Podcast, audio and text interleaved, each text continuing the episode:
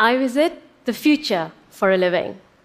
Not just one future, but many possible futures, bringing back evidences from those futures for you to experience today. Like an archaeologist of the future.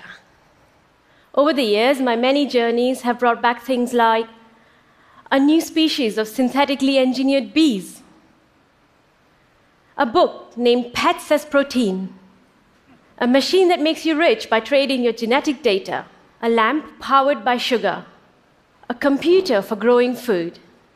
Okay, so I don't actually travel to different futures yet. But my husband John and I spend a lot of time thinking and creating visions of different futures in our studio. We are constantly looking out for weak signals, those murmurs of future potential. Then we trace those threads of potential out into the future, asking, what might it feel like to live in this future? What might we see, hear, and even breathe? Then we run experiments, build prototypes, make objects, bringing aspects of these futures to life, making them concrete and tangible so you can really feel the impact of those future possibilities here and now. But, but this work is not about predictions, it's about creating tools, tools that can help connect our present and our future selves so we become active participants in creating a future we want, a future that works for all. So, how do we go about doing this? For a recent project called Drone Aviary, we were interested in exploring what it would mean to live with drones in our cities. Drones that have the power to see things we can't, to go places we can't, and to do so with increasing autonomy. But to understand the technology, getting our hands dirty was crucial. So we built several different drones in our studio. We gave them names, functions, and then flew them. But not without difficulty. Things came loose, GPS signals glitched, and drones crashed. But it was through such experimentation that we could construct a very concrete and very experiential slice of one possible future. So now, let's go to that future. Let's imagine we are living in a city with drones like this one. We call it the Night Watchman. It patrols the streets, often spotted in the evenings and at nights. Initially, many of us were annoyed by its low, dull hum. But then, like everything else, we got used to it. Now, what if you could see the world through its eyes? See how it constantly logs every resident of our neighborhood, logging the kids who play football in the no ball game area and marking them as statutory nuisances. and then see how it disperses this other group who are teenagers with the threat of an autonomously issued injunction. And then there's this giant floating disk called Madison its glaring presence is so overpowering, I can't help but stare at it. But it feels like each time I look at it, it knows a little more about me. Like it keeps flashing all these Ryanair adverts at me, as if it knows about the holiday I'm planning. I'm not sure if, if I find this mildly entertaining or just entirely invasive. Back to the present. In creating this future, we learned a lot not just about how these machines work, but what it would feel like to live alongside them. Whilst drones like Madison and Night Watchman in these particular forms are not real yet, most elements of our drone future are in fact very real today. For instance, facial recognition systems are everywhere in our phones, even in our thermostats, and in cameras around our cities, keeping a record of everything we do. Whether it's an advertisement we glanced at, or a protest we attended. These things are here, and we often don't understand how they work and what their consequences could be. And we see this all around us this difficulty in even imagining how the consequences of our actions today will affect our future. Last year, where I live in the UK, there was a referendum where the people could vote for UK to leave the EU or stay in the EU, popularly known as Brexit. And soon after the results came out, a word began to surface called Regrexit, describing people who chose to vote for Brexit as a protest, but without thinking through its potential consequences. And this disconnect is evident in some of the simplest things. Say you go out for a quick drink. Then you decide you wouldn't mind a few more. You know you'll wake up in the morning feeling awful, But you justify it by saying, that other me in the future will deal with that. As we find out in the morning, that future you is you.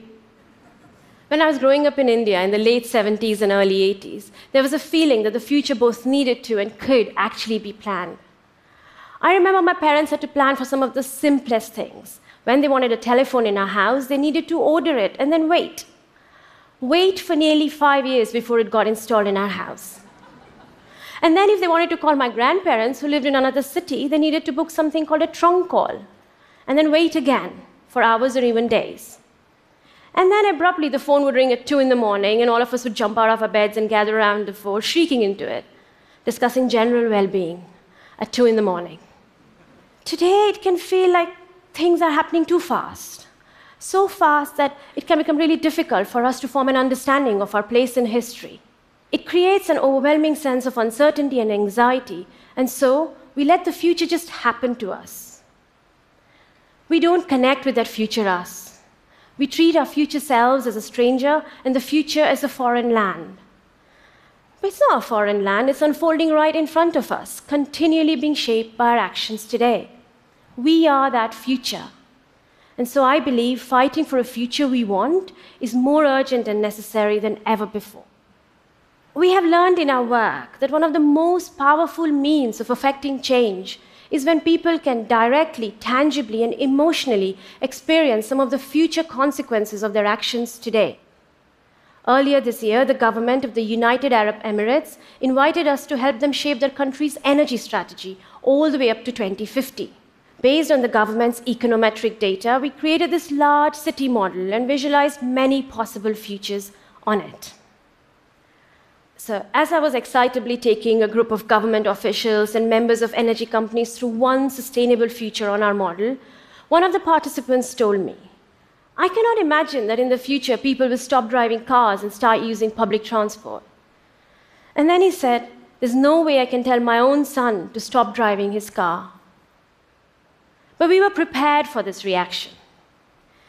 Working with scientists in a chemistry lab in my home city in India, we had created approximate samples of what the air would be like in 2030 if our behavior stays the same. And so I walked the group over to this object that emits vapor from those air samples. Just one whiff of the noxious polluted air from 2030 brought home the point that no amount of data can. This is not the future you would want your children to inherit. The next day, the government made a big announcement. They would be investing billions of dollars in renewables. We don't know what part our future experiences played in this decision, but we know that they've changed their energy policy to mitigate such a scenario. While something like air from the future is very effective and tangible, the trajectory from our present to a future consequence is not always so linear.